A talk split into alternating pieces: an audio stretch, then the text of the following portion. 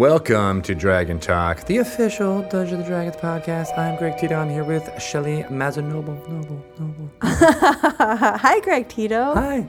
How you doing? Good.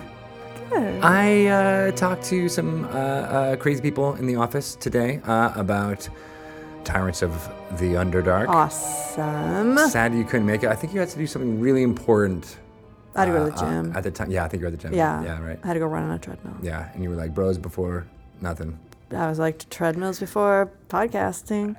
Just kidding. I had stuff. I did have important work things to do. It's true. It's related true. to Avalon Hill. Exciting exactly. opportunities. Yeah. So we, uh, uh, I talked to them about uh, uh, the board game uh, that Gale Force nine published. Mm-hmm. Uh, it should be out very soon, if not very that right was now. Designed in stores internally. Yeah, designed uh, here. Uh, Peter Lee, Andrew Veen, and Rodney Thompson before he went into the great unknown of video games. Mm-hmm. Uh, made this amazing game. It's a deck builder, territory control. Uh, we get into what those words mean in case you weren't I don't know, but it's a board game set in the D and D universe. It's set in the Underdark. Menzoberranzan Uh, uh, is a major location as well as all the other places in the Underdark. You know, if you played the Out of the Abyss campaign, you might uh, know a little bit yeah, yeah. about what happens underneath uh, the Forgotten Realms. Or if you watched your podcast that you D M'd. That's right. Mm-hmm. You can go ahead and check that out. It's on YouTube's uh, the D and D Live Out of the Abyss. Uh, yeah, that was yeah. a fun time. Yeah. I, I really, I really had a good time with that. Um, so if you felt like you wanted to play a deck building, uh, territory control game set in that world, well then Tyrants of the Underdark right up your We column. Got you covered. But we'll find out more about that. But before that, uh, uh, I have a few announcements that I wanted to talk about.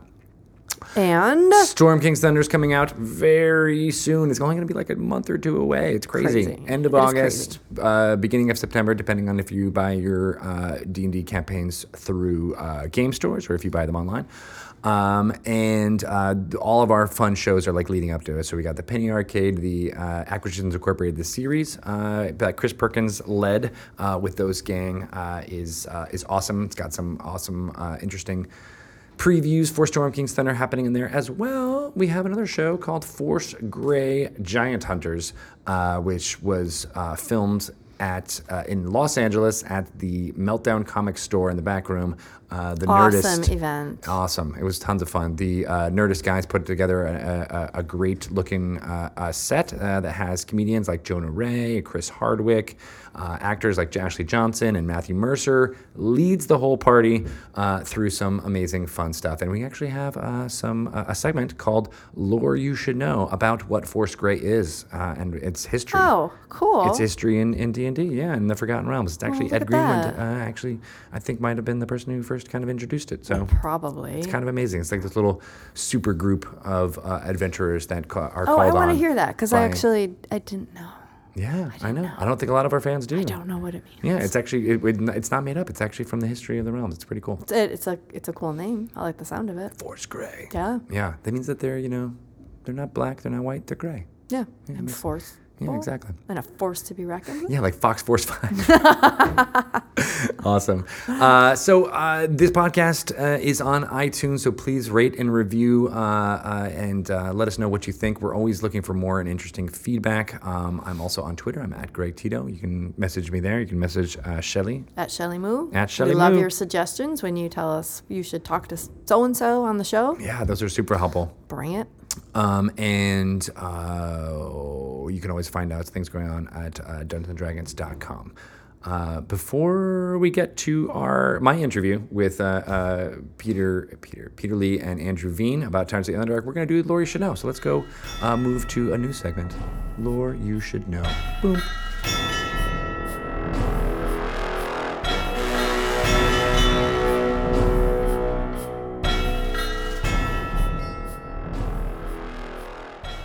I am Greg Tito, and welcome to Lore You Should Know. I am joined uh, by the illustrious Matt Cernett. Hello. Howdy. And Adam Lee. Hello. Hello. And we are going to talk about Force Gray bum, bum, bum. today. Uh, Force Gray we announced uh, at the D and D Live from Meltdown, uh, uh, and actually have been playing it uh, for Sweet. a while now, every week. Uh, some amazing comedians, uh, such as Brian Posehn and uh, uh, Shelby Farrow, uh, Allison, mm-hmm. uh, I'm sorry, Ashley Johnson, a bunch of other people are playing a whole bunch of characters in a new version of uh, Force Gray, which is a uh, uh, a group that's been around for a long time. So, Adam, uh, what can you tell us about Force Gray in the Forgotten Realms?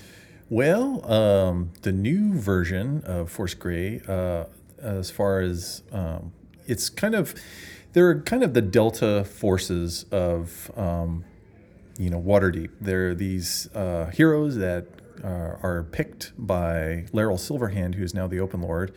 Um, they can also filter in through any other Vajra, the Blackstaff. She's on the lookout for heroes who can help defend the the city in time of need. Mm-hmm. Um, and they're these elite heroes that are chosen. There's usually not more than twelve of them at a time. And uh, they can be called upon at any time to deal with, you know, terrible uh, catastrophes that might befall the, the city. Um, the But the ancient history of Force Gray goes way back in the time machine. Whoa! And we will go to Matt for the lore and the in-depth dive and where Force Gray came from and sort of how they uh, kind of arrived at where they're at now. Excellent. So I think Force Gray started with... Um, it might have been Jeff Grubb and Ed Greenwood doing City System, and I think it's probably something that appeared there first as opposed to in Dragon Magazine, but I might be wrong about that.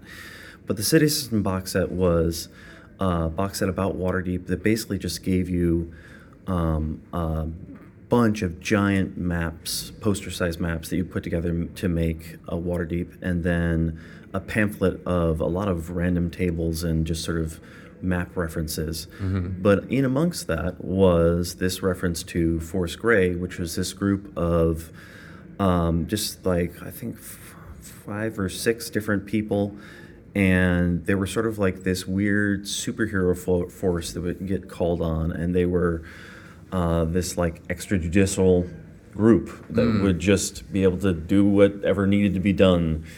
And they had, were different funky personalities, um, and including uh, Harshnag the Grim, a frost giant, which was a very, you know, sort of strange and startling thing to read about, you know, there being a frost giant that would work for the city at some point.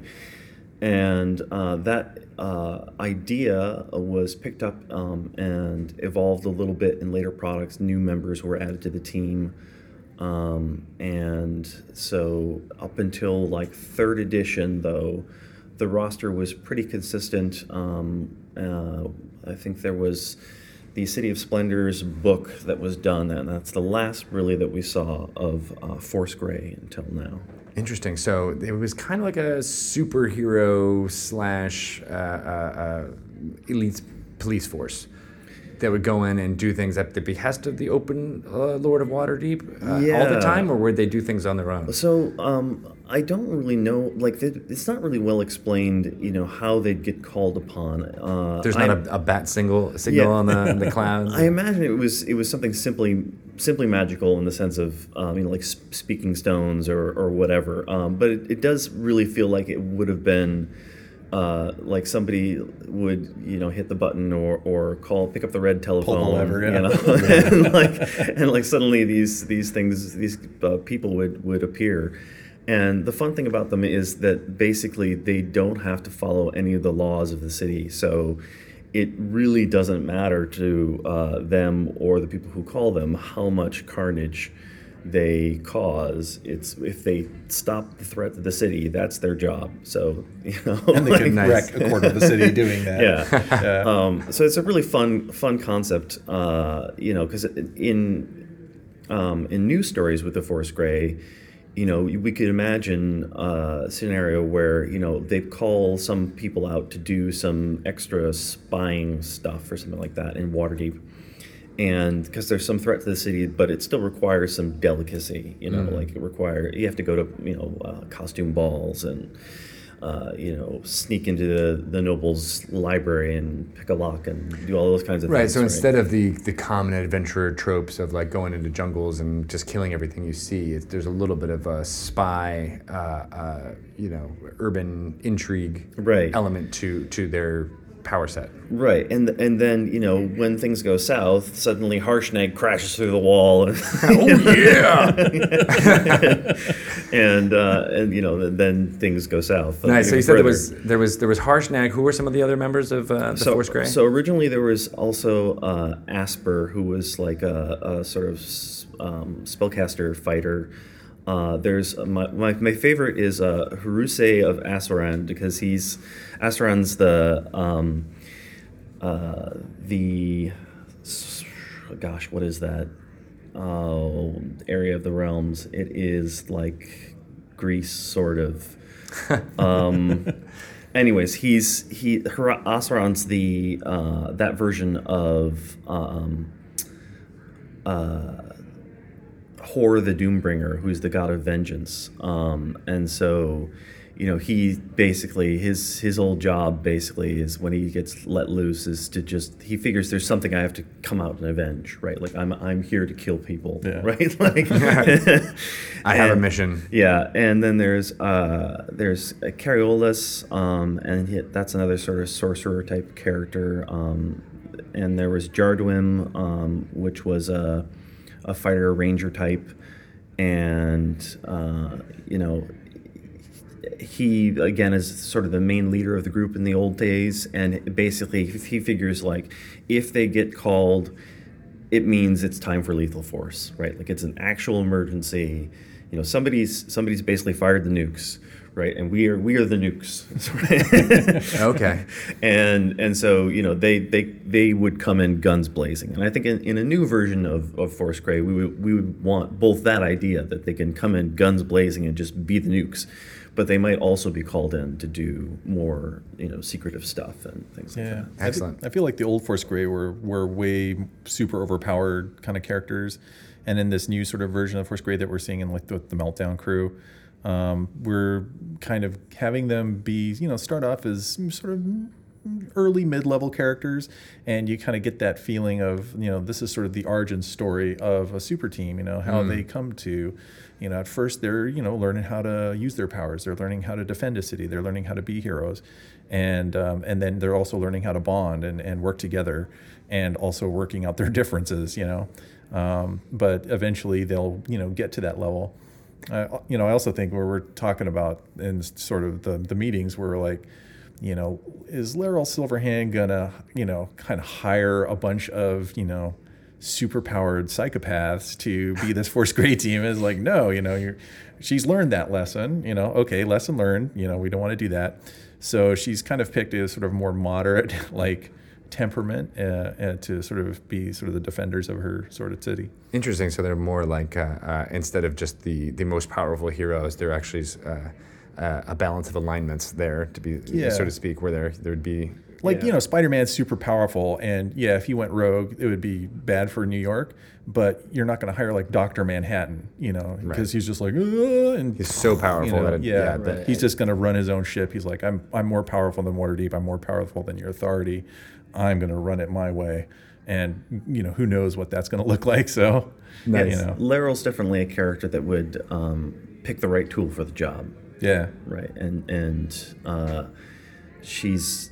You know, she's like seven hundred years old and has, she, at one point on, she was like a Viking queen, essentially, of the North. Um, so, uh, you know, she's seen a lot and done a lot, and she has uh, enormous experience. And so she's she's making solid choices for good reasons. Yeah, and you know? We also have this, like, cool interplay between Laeral and Vajra. Like, Vajra's now the Black Staff, and she's got the spirit of Kelvin in the Black Staff, that used to be sort of Laeral's old flame. And so there's kind of like this triangle between the three of them. Like, Vajra's up and coming as a mage. She's super powerful, but she's still got a lot to learn. Mm-hmm. And there's this neat thing of, like, who's controlling sort of what goes on in Waterdeep. You know, Laeral's in control of one area, but Vajra's, you know, sort of coming into her own rights. And Kelvin's sort of this sort of right. X factor in the middle of it all. Right. You know, Kelvin is is in the staff in theory, and yet, you know, not... going back to Laeral, right? Like that, yeah. that's not happening. So he, and Kelvin's always been this weird sort of spider figure who is controlling things and making all these strange decisions, and yeah. often uh, very sort of calculated and uh, um, very sort of dark decisions in order for the greater good. And so then, you know, I think Laeral always has to basically look at Vajra and say, okay, why is Vajra doing what she's doing? Mm. You know? Yeah. Is it because Kelvin told her to? Yeah. Is it is is she doing is she doing what Kelvin told her to? Yeah. Right. Like there's so there's really fun interplay if we ever get into that. And oh, the yeah. funny thing is that none of this is uh, canon for my Lords of Waterdeep games that I play. None of this makes any sense.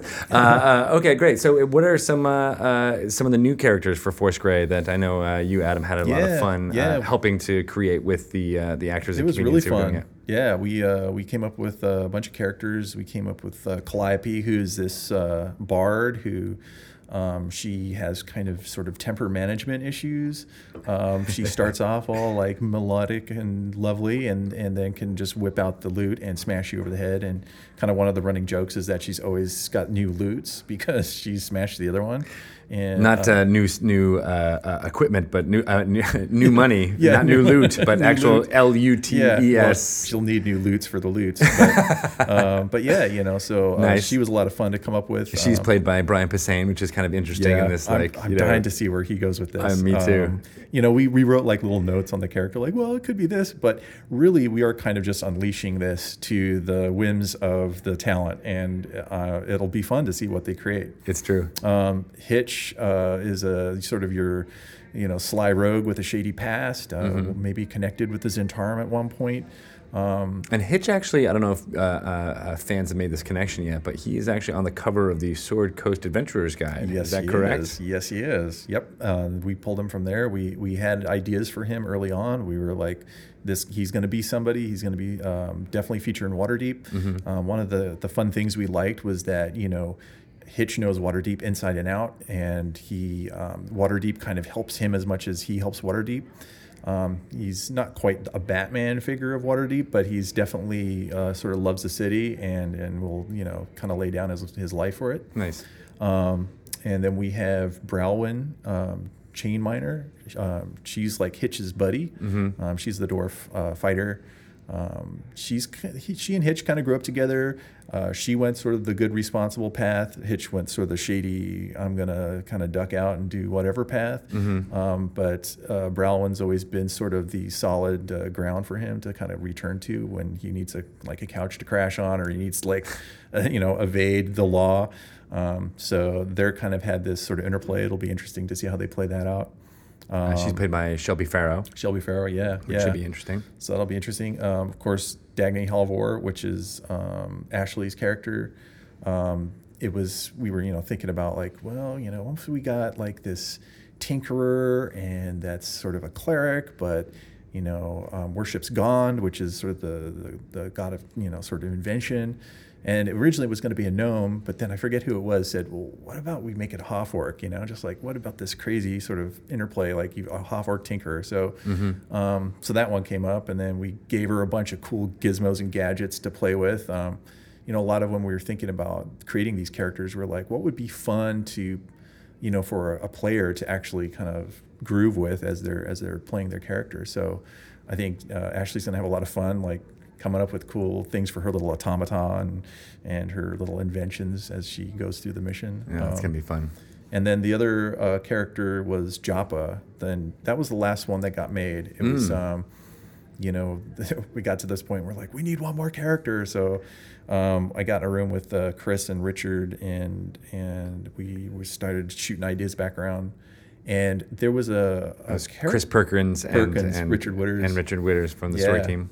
And so there was this one character Perkins had mentioned a while back. It was like, he's like, well, it'd be fun to do a monk, you know, just like this really kind of enigmatic, kind of quizzical monk. And he's got this fishing pole, and that's all he's got, you know.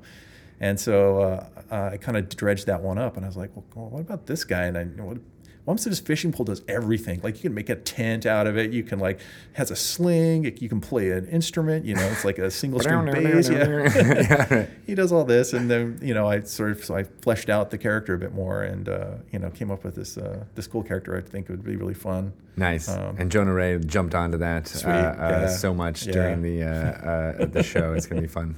Yeah, so it's exciting, you know. Uh, part of the fun was was generating it, but another part of the fun is seeing where everybody takes it. Yeah. Um, well, we forgot about one character though, the uh, the Sun Elf Wizard. Oh, the Sun Elf Wizard. Yeah, Glendon. Um, he uh, you know, there's always been this idea that, you know, when you know all the D and D major characters, we, we don't have, like, where's our elf wizard, you know, like this iconic uh, figure. And uh, and so, you know, in fact, Jeremy Crawford was saying, he was kind of recommending, like, to us, like, hey, you know, an elf wizard would be really cool. And so, uh, so yeah, we, we went in and just started workshopping this wizard. And we came up with this sort of, like, cloistered student who'd, you know, he's lived in towers all his life in books. And at some point it was like, you got to get out there in the real world. And so I gave him this little pseudo dragon, mm. um, Marissa, who is sort of, kind of like his Jiminy Cricket in a way, but she's kind of more pushing him to sort of experience the world in actuality instead of just conceptually.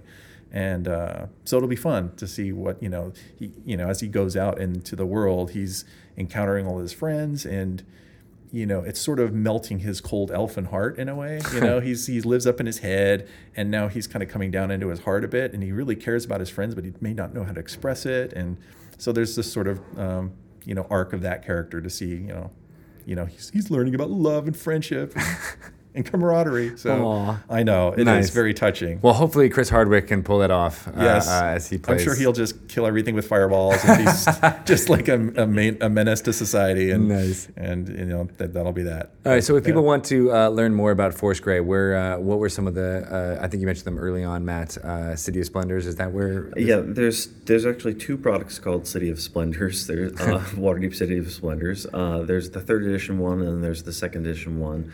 Um, both of them have information about Force Gray, and then the original thing, I believe, is uh, called just called City System, um, and that's an earlier product that, again, I think is probably available as a P D F. And uh, on D N D classics dot com, go ahead and check those out there. Awesome. Great. Thanks, yeah. you guys. Uh, uh, that was Lore You Should Know about Force Gray, and uh, we'll be back with more topics over the course of the summer.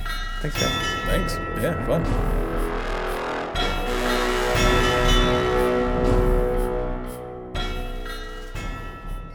What'd you think about that, Shelley? That was a pretty interesting little conversation. I love it. It was great. All right, I so am very knowledgeable now. You need to take off. Yeah. Right? You're yeah. not going to be here for the interview uh, yeah. uh, about Tyrants of the Underdark. So go have fun. Go do your work. Okay. Make it happen. Sorry. I'm going to go sit down with these Sorry. with these fine gentlemen. Have fun. All right. There's like too many cooks in this kitchen anyway. It's you know? true. Yeah. Or there's only three microphones. So. Yeah. So one of us has to go. All right. Shelley's done now.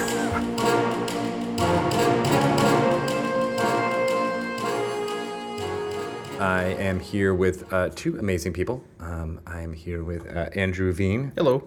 And Pete. Hello. What's going on, Peter Lee? No, not much. I haven't seen you in like a long time. Well, it's been it's been a while. It's yeah. been quite a while. Yeah. Uh, so uh, for those of you who don't know, Peter Lee uh, used to be on the Dungeons and Dragons team, uh, mm-hmm. designed a lot of amazing stuff. What, what were some of your uh, your highlights from when you were on the D and D team? Oh, what, what good Lord. People um, know you from? I was... involved with D and D miniatures for a couple of years, so uh, a lot of the, the later sets I was a uh, lead designer for, and I'm pretty proud of things like Savage Encounters, which is one of my favorite sets. That is a good set. Uh, after that, um, I started working on, on almost all of the D and D board games. Uh, so Castle Ravenloft was the first one. I, I worked on all of the adventure system games, um, but the one that I'm probably most known for is the one I did with Uh, Rodney Thompson's uh, Lords of, uh, of Waterdeep. I've heard of that one. Yeah, really? Yeah. That one is I heard uh, it. I heard popular among like some it. some folks. Yeah, yeah. Nice cult cult hit. Yeah.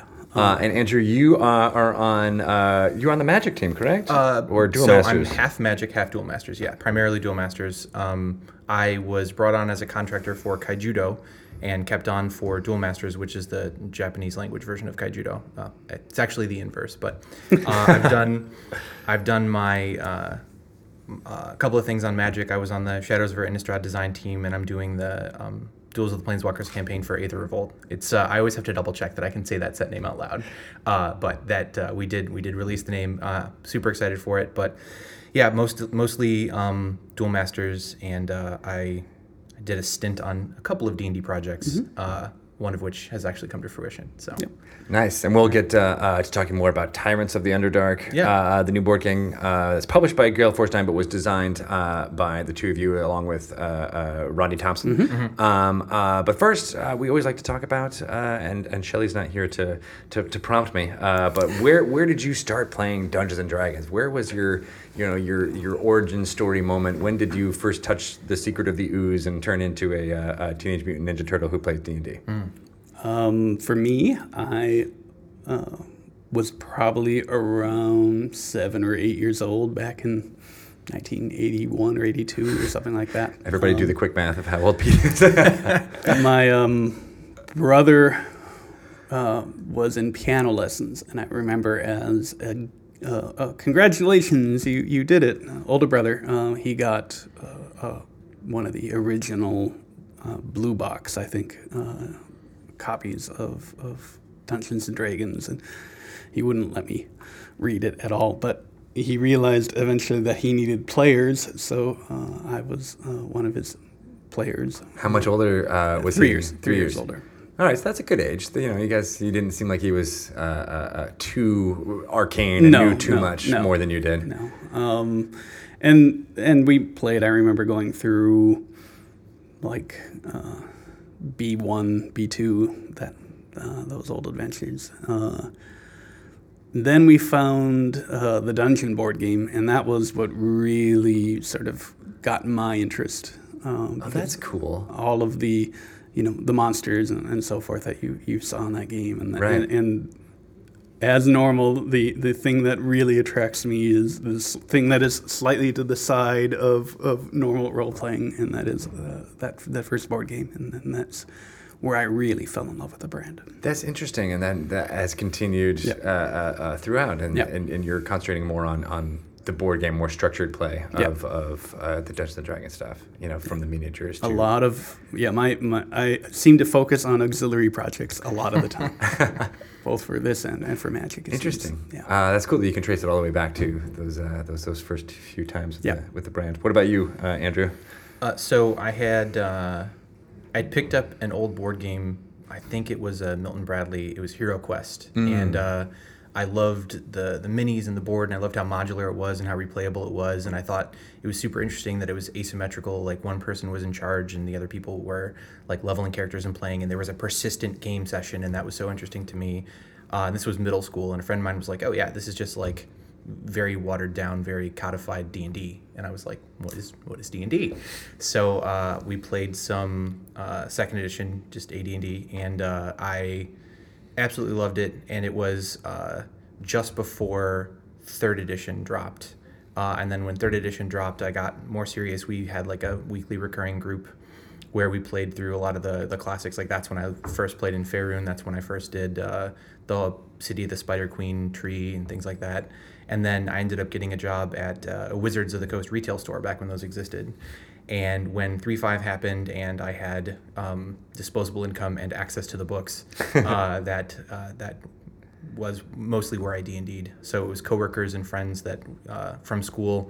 Uh, I slowed down in college when I started picking up more Magic, and I got more competitive into Magic, and uh, I moved away from my play group. But um, when I moved to Saint Louis, and then when I moved to Portland, and then when I moved to here, I always found more people to game with.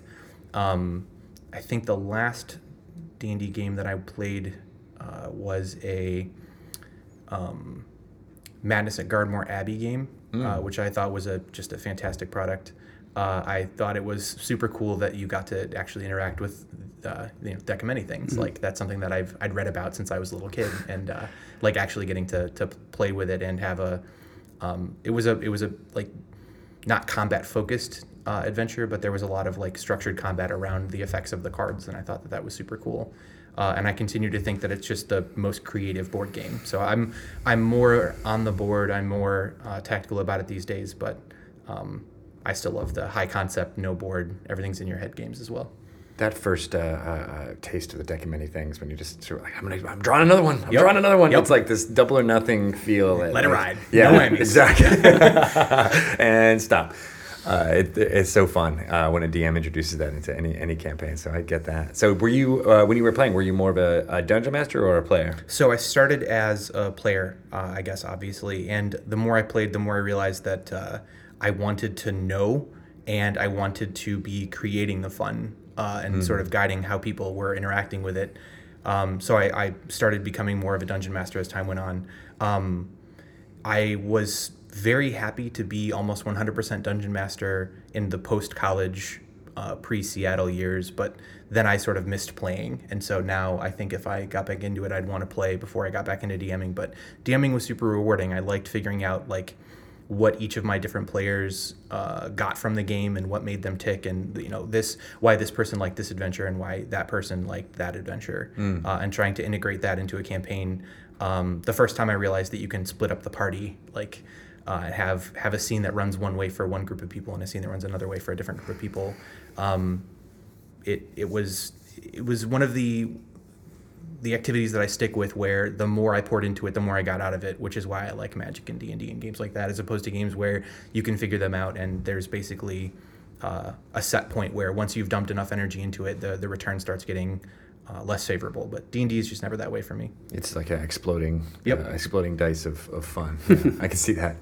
Uh, all right, so let's talk to uh, about Tyrants of the Underdark. Mm-hmm. Uh, uh, Uh, Pete, you were there when this first idea yep. uh, uh, was generated with you and Rodney. How, can you talk a little bit about where you guys were after you designed Lords of Waterdeep and how you kind of came up with this idea?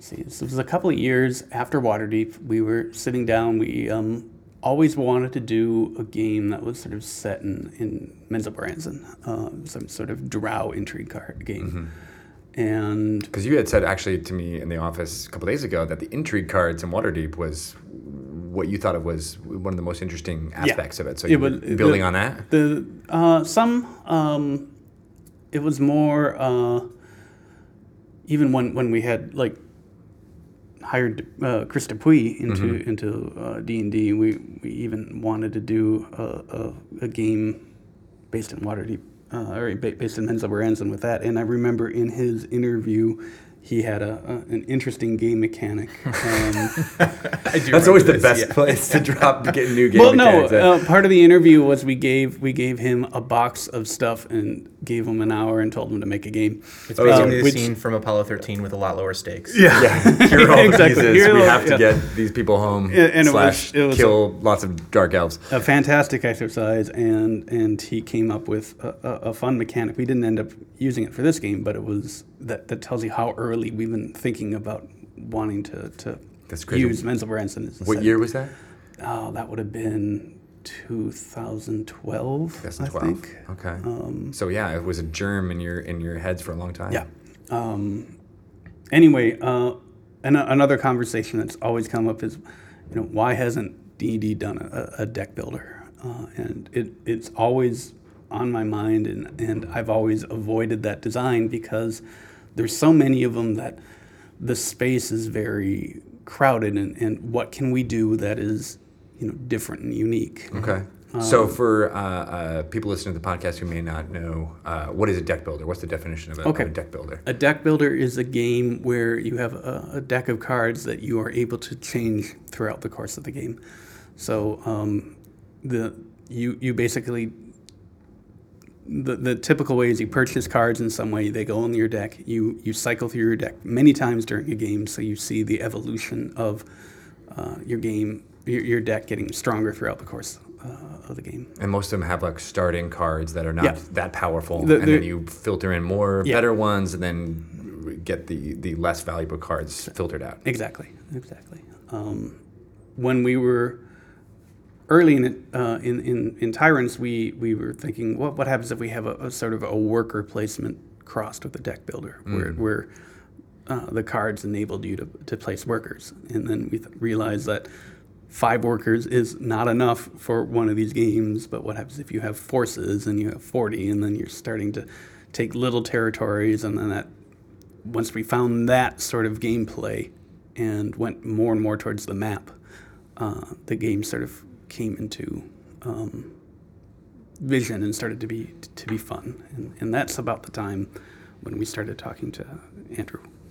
Interesting. Okay. So uh, w- when uh, uh, they pitched this idea to you, what was it like? What was the, what was the meeting like? So uh, it was basically, we've been kicking around this idea, and uh, we want you to play this game and see what you think. And so I came in first as like a, a demo playtester. Like it was super pre-alpha, very prototypey, and it looks honestly very little like what it does today, but uh, we played it, and at the end it was like, wow, this game is great. I want to play it again. Uh, but the developer in me found something to break, and I abused it, scored a lot of points, and thought, this is super cool, but I want to go back in and, and you know, undo the thing that, that let me do that, and maybe layer some other things on top of it. And they said, well, you know, uh, we... we were looking for another designer, and we actually asked, and if we could have you, and do you, do you want to come and be on part of the team? And it, yes, absolutely, please. Like, how can I help make this game? Uh, but so it was, what was it about that? I mean, I think uh, in all talking about this game, everyone has always said there's like, we found the fun. Like there was just like this undeniably fun moment where, you know, you you played this game and you want to play it again. Yeah. Immediately so, after. So what what is it? What what what makes this?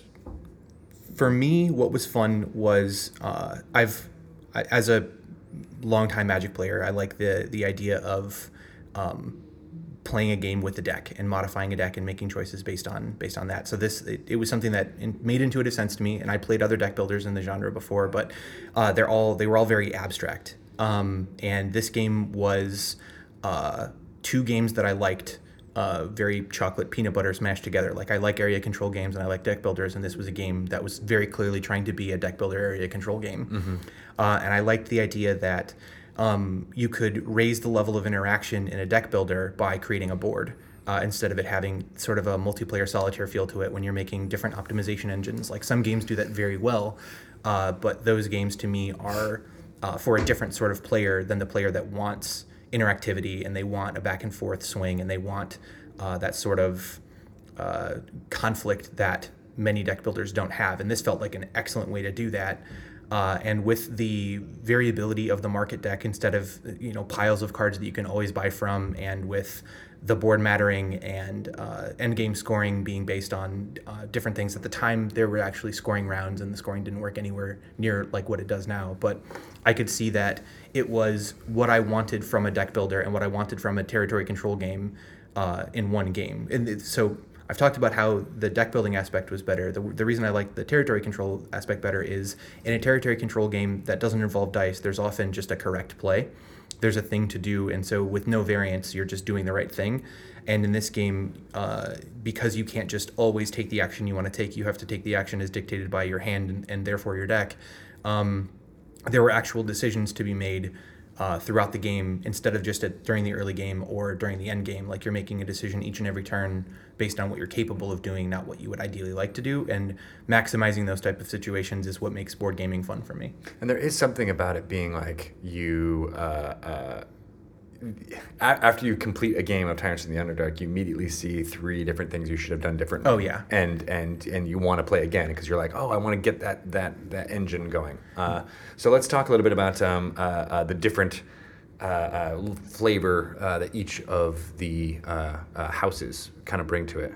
The um, aspects? Yeah. So that is something that, that uh, Veen is probably best to talk about. Oh, nice, okay. Uh, so one that, of the things he did right when, I mean, right when he came in with, with a lot of his uh, Magic experience uh, and, and, and du- uh, Duel Masters experience, mm-hmm. uh, the idea of, of a color pie was, was quite important. And, yeah, that's that's where the aspects came from, is just one hundred percent a color pie. Like, uh, I I have played Magic, and I help make Duel Masters, and the what makes them work is uh, the color pie. So the underlying philosophy of what different um, what different resources can do and what mechanics you can divvy up and not give to uh, every faction is... The the interplay between that is what makes the colors of Magic interesting and the civilizations of Duel Masters interesting. And I thought that uh, you could take all of the things that were um, profitable or interesting or fun to do in, in this game and divide them up among different strategies and silo them. So make make one faction really good at controlling the board, make one faction really good at getting a lot of troops out, make one faction really good at... Uh, at Uh, killing opposing troops, make one faction really good at purchasing new cards, make one faction really good at, at streamlining the deck, uh, and make one faction really good at um, uh, mobility. Mm-hmm. And so once we had uh, sort of def- defined what the uh, beneficial things to do in the game were, we started grouping them together in terms of like, okay, well, what makes sense in the deck that's good at purging the deck and making the deck streamlined? Well, we probably want to give them the, the ability to purchase better cards, but make sure that they are very bad at interacting with the board. So one aspect can't be totally self-contained. Um, and with that, we started thinking about how long we wanted the game to be, how we wanted each aspect to score points, uh, what we wanted the... Um, I want to say as fan, which is a magic term that says like what, how often do we want certain mechanics to show up in each half deck to ensure that the game has the the number of that effect on cards that we want to see. Uh, and then everything sort of came down from the color pie.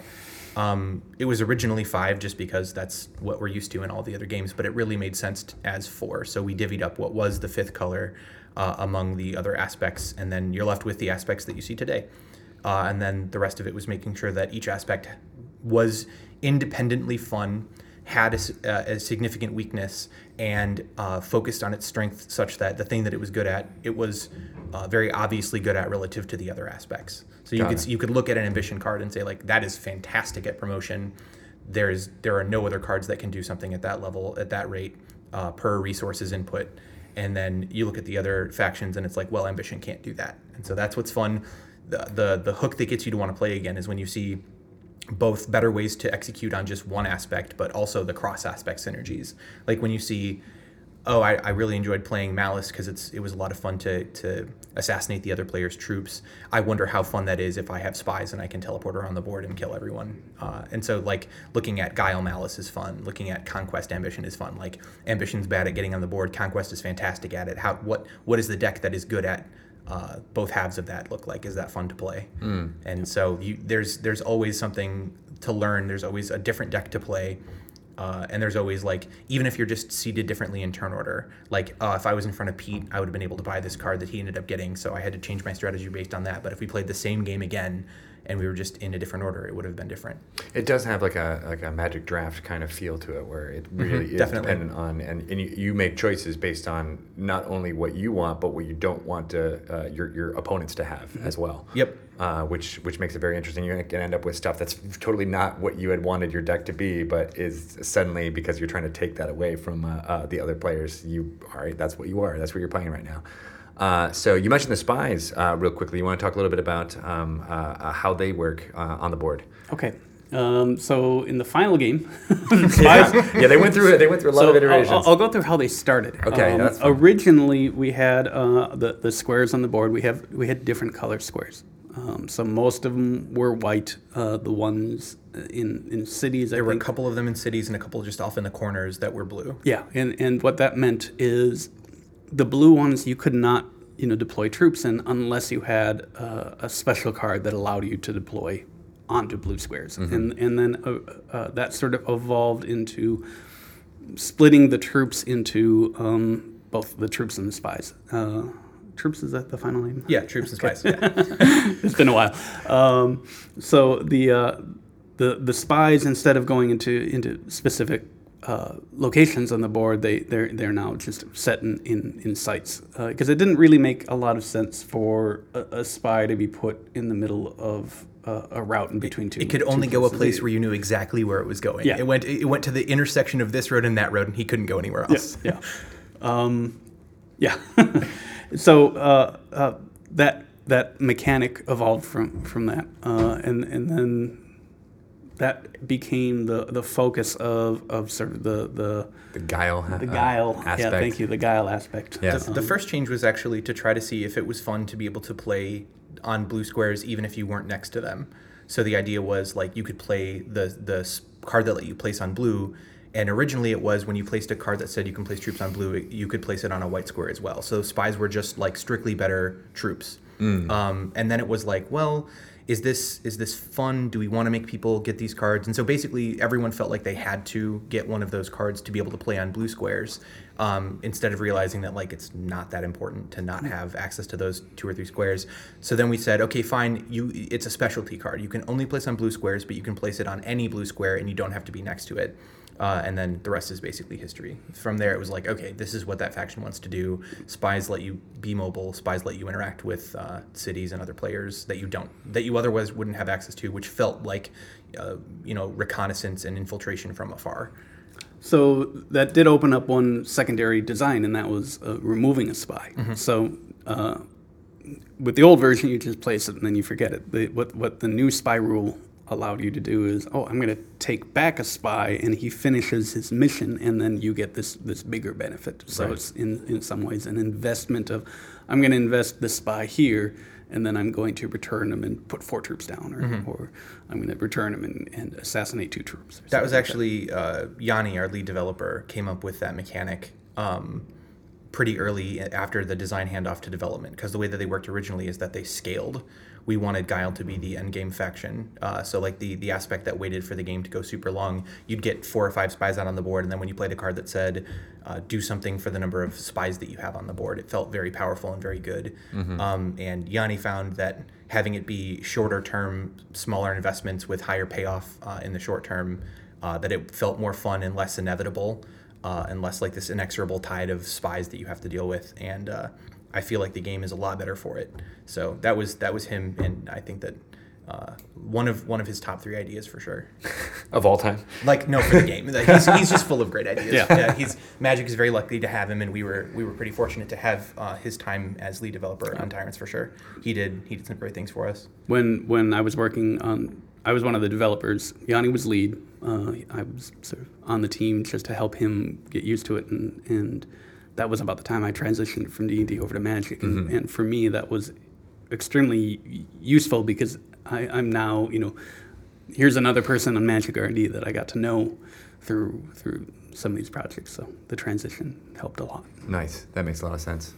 Uh, so um, we we got a little bit into the weeds as to far as the individual mechanics and how mm-hmm. they evolved and worked, uh, but uh, I, I think for our listeners we've got to kind of provide more of an overview of of it's a deck builder with with communi- with uh, uh, uh, territory control as mm-hmm. the, the kind of top line slug line for for, for Tyrants of the Underdark. But um, how do you uh, uh, win the game? How how do, how do you? Uh, uh, I suppose that's succeed. Important to know. If you're yeah, talking yeah, about yeah. The, the, the in-depth mechanics. Yeah, exactly. Do you want to take it? Or uh, sure. So um, the game is a victory point accumulation game, and the, the the person with the most victory points at the end wins. And uh, the way that you score points is uh, basically through what the aspects like doing. Um, there's uh, you get points for uh, troops on the board. Uh, you get points for troops that you've killed. Uh, you get points for uh, having promoted cards from your deck to your inner circle, which is uh, removing them from your deck and putting them in a separate game zone so you no longer get to play those cards, but they're worth more points. Uh, and you get points for just cards in your deck at the end of the game. Uh, so purchasing cards increases your score. Um, Controlling cities increases your score. Uh, com- uniquely controlling cities, like having a city completely under your control with no enemy spies present, no enemy troops present, is worth more points. Um, and uh, because so much, so many of the points are contestable, like on the board, you can reduce someone's score by placing troops in their cities. Uh, and so many of the points are uh, hidden in your deck, or whether or not you'll have the ability to promote them by the end of the game. Um, it's hard to track who is actively in the lead because they're, it's it's hard to actually determine who's in the lead, um, and that's why uh, we think that it's it's a a variant on victory point accumulation games where you don't really want a score tracker to tell you like this person's in the lead even though they're not. Yeah. Um, but yeah, you win you win just by focusing on whatever way you want to generate points, typically guided by aspect, but everything you do is worth something. Yep. And each uh, each player uh, uh, controls a in, in the lore a different house of of Menzoberranzan, correct? Yeah, uh, I don't remember the the, the no, that's okay. Yeah, off the top of my yeah, head. Yeah, but they're the four um, most recognizable yeah, uh, yeah. Uh, uh, uh, houses that you might have read about in uh, uh, the books by R A Salvatore. Uh, is a, is a great resource if you want to get into lore of that. And then the idea is that you the the deck that you're building is your minions, is is yep. the people that you're, you're the house controls, and they're not necessarily. In fact, many of them are not dark elves at all, uh, right. or drow. They're they're they're uh, dragons. They could be anything. Mm-hmm. What what are some of the other cards that are in there? Well, the, the start your starting deck is is made up of three uh, priestesses and seven house guards, and so those are your the core sort of not priestesses, three nobles. Nobles. Sorry, yeah. three three nobles. Priestess is the one you buy. Yeah, yeah. Uh, three nobles and no, seven nobles. Seven nobles, three three, three, three house, house guards. guards. Yeah. Uh, it's been a while. No reason to get in the weeds. They they will hopefully have a rule book when they have a copy of the game. That's true. That's true. Um, and and that allows you to buy buy um, more uh, more minions. Um, there are four half decks That's the term we're using. Each half deck has forty minions in it. Uh, when you set up the game, you take two half decks, shuffle them together, and that makes up your, your market for the game. Um, the four uh, half decks are based on the recent, at the time, seasons for uh, uh, D and D. So there's a, a, a Tyranny of Dragons deck. There is a um, Temple of Elemental Temple of Evil. Elemental Evil. There is a, a Demons deck, and then there's a, a, the basic Drow deck. Uh, and so we recommend you start with uh, Drow and Dragons mm-hmm. and, and shuffle that together. Uh, uh, but after after your first game, you just mix any two of them. And each one of them has a slightly different way of playing. Like mm-hmm. the Drow one is less expensive, uh, little little minions, sort of meat and potatoes. Uh, the Dragon deck has more expensive cards in it, but otherwise... Um, Just splashier effects, splashier the bigger effects, versions yeah. of the small effects. The uh, Elemental Evil one has an aspect matters theme where uh, it worked really well with in the four elemental cults, each aspect lined up with one of the four elementals. Mm-hmm. So you, you have like, um, I think... Guile was air elementals, and, and uh, uh, ambition was earth elementals. Conquest was water because they sort of flowed out. It worked really well. And then the fire was malice, malice because fire, yeah. malice is the most destructive of the four factions, so it made sense that fire. Uh, and then the final deck was um, demons. Demons, and so you get four. There, there are four uh, demon lords, one for each aspect in the deck. So there's Orcus and Demogorgon and Zugdamoy and they can uh, actually be your minions. Yeah, yeah. You, can, you can have you can have one of them in your deck. Yeah, it th- works for me. Yeah. I think for, for a now. while yeah. for a while we were really joking around uh, with having um, Demogorgon be two different cards. So you could have yeah. the left head and the right head of Demogorgon, yeah. and he could be in two different decks fighting each other. And that made that made sense story wise, but I think we didn't have the room for for both of them. That's it was funny. It also wasn't great that we had to split them up between aspects. We yeah. wanted them to be the same aspect, yeah. but yeah. Uh, but yeah, it's um, each one is enough of the core game and enough of the core mechanics show up that you can have a, a game that makes sense, and every game feels like Tyrants, but they're influenced by uh, the sort of theme of the deck to feel uh, significantly different in terms of like playing even the same aspect from deck to deck feels different. So if I play uh, Malice in Drow versus Malice in uh, Demons, it feels It feels different. Like what mm. I'm doing is uh, ostensibly the same thing. Like I'm assassinating troops, but in one I'm feeding the demon my own cards, uh, and in the other I'm just I'm just killing guys. So interesting. All right, cool. And so with with the way that those four half decks kind of follow the storylines of Dungeons and Dragons, then there's uh, uh, a chance for a Giants themed deck I uh, would, to come. I would love to have that. Yeah. I would, love, cool. I would also love to have an undead deck. Uh, yeah, get, for, get me uh, a Strahd deck, a Strahd deck, giant deck. You know. Get me just. Uh, yeah. I, I I love this game. I'm a little bit biased, but I also love D and D, and I would like to see more decks and more D and D. So. Yeah, yeah. This this is one of the most. The design of this game was one of the, the best times I've had at, at this company. Oh yeah, and, really. What, what what made it about? It's uh, just the way that uh, Rodney and, and Veen and I clicked. Uh, it, it was, was a really just, great team. Yeah. Work. I mean, this is sort of my D and D swan song for the for the near time. Uh, so it, it's it's been uh, a great project to work on. Cool. And uh, uh, so uh, we're recording this right after Origins mm-hmm. has has occurred, and a lot of people got to uh, the public got to see uh, Tyrants of the Underdark played for the first time. Some of them are getting their copies now, and it should be in stores uh, within the next few weeks. Uh, so uh, how is how has the response been so far? Have you guys uh, kind of seen? I know you weren't at Origins, but uh, yeah. we we saw we, a lot of good stuff on the internet. Yeah, we've been. I was texting Rodney a few days ago, and, and I told him that you know, oh, well, we've got you know, it's being released at Origins for the first time. People are finally seeing it, and he re- responded, "Don't don't worry, I've been hitting F five, and, uh, refreshing it every day." So as game to, designer, is that is that an interesting thing? I mean, you want to get that feedback right away? Is it? it is it's it, Scary. Is it like uh, an artist it, it, dropping their, their album at the yes. same time? Like it feels very much like that. You know, I, I yeah, it, it it it feels like people are finally seeing all the work that we did, mm-hmm. and and the response has been in general pretty good. Um, yeah, for sure. So. Like it's we we handed it off and we handed it to John Paul and Gale Force nine, and it's just like we we have a lot of faith in that company, and he was super excited to, to produce it, and then it was just a bunch of waiting, and so it's been just remembering like did we, could we have made it any better? Like what changes do we do, do we make at the last second? Like uh, how's how's it going to be received? And then it's just been uh, wonderful. Like having people tell tell you that they see the decision that you made and they had more fun because the game plays in this way. And it's like, yeah, you know, we worked hard on that. That took us a week, but I'm glad that you noticed it in your first playthrough. It, it's nice. Interesting reading through the the uh, uh, the review isn't like. Uh, we've just been noting, like, oh, that was our design, one of our design pillars. No, there's a design pillar. There's a design pillar. Yep. It's basically oh, wow. all these people in the review is saying, yeah, this was that th- something, calling out something that they liked, and it's like, yeah, that was something that was that, important. That to was us. important to us. Yeah, and That's so cool. and the, the part of part of what made what the were team, some? Sorry to interrupt, but what were some of those that people were calling out, like that you guys had in like the the, the pillar design document? Put, put me on the spot. I know. So, well, I want to. So get I like the, details.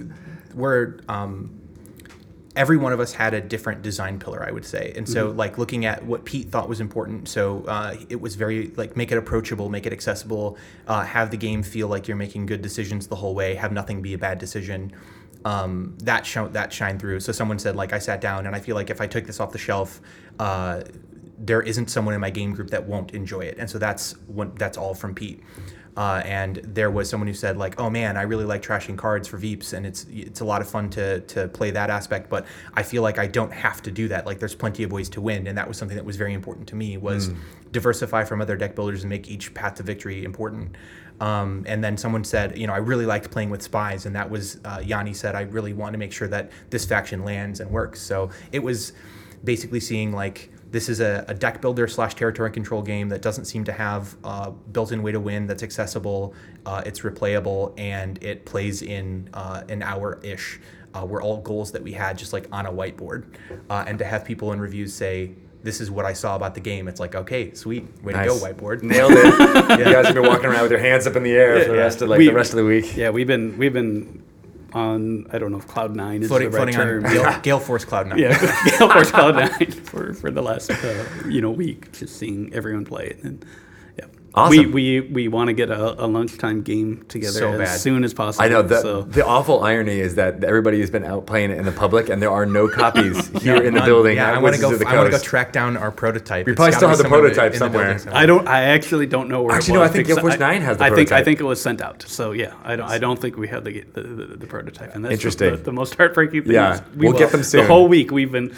wanting to play. We had a we had an offsite on Friday, and I wanted to bring the game just so I could show it to other people in the department. Yep. So we're just like you guys. We're you know if you haven't weren't at Origins, weren't able to pick up a copy. Then we're just like you. We're waiting for it to show up in stores, uh, and it should be any any any week now. Uh, so uh, if anybody has any questions about uh, uh, Tyrants of the Underdark, how can they find you? Uh, are you guys on Twitter? Where where, where yeah, would you uh, look? I am on Twitter. Uh, you can find me uh, under Minipete, M I N I P E T E, one word. I'm just my, my name with no spaces, so Andrew Veen, A N D R E W V E E N. Nice. Way to, way to get that. Yeah. yeah. I jumped jumped on that quick. Yeah. I All tried, I tried but he already took it. So. Yeah. You're like, I want to be Andrew Veen too. yeah. yeah. Awesome. Cool. Well, uh, I can't wait to see more public response for this. I love this game too. I got. I was really excited to be able to play test it a little bit uh, uh, last summer, and uh, I've been kind of following it along uh, as as it's been happening, going from stage to stage to stage. So I'm excited for, for people to get it in the public, and you know, I, I think this is going to be one of those games where people pick it up at a convention and then play it all convention long, and and uh, uh, you know. Or pick it up and bring it to their summer vacation cabin thing and just end up playing one game uh, uh, all week long, because it's it's got that kind of addictive feel to it where as soon as you finish it, you want to go right back in. And, and That's when we knew different. we had a hit, is when we, we kept trying to do this, and everyone who played it in the uh, for like during during the one hour playtesting meeting we set aside for it, it's like, oh, cool, we just finished this. Do you guys want to play again at lunch? Yeah. It's like, yes, we absolutely do.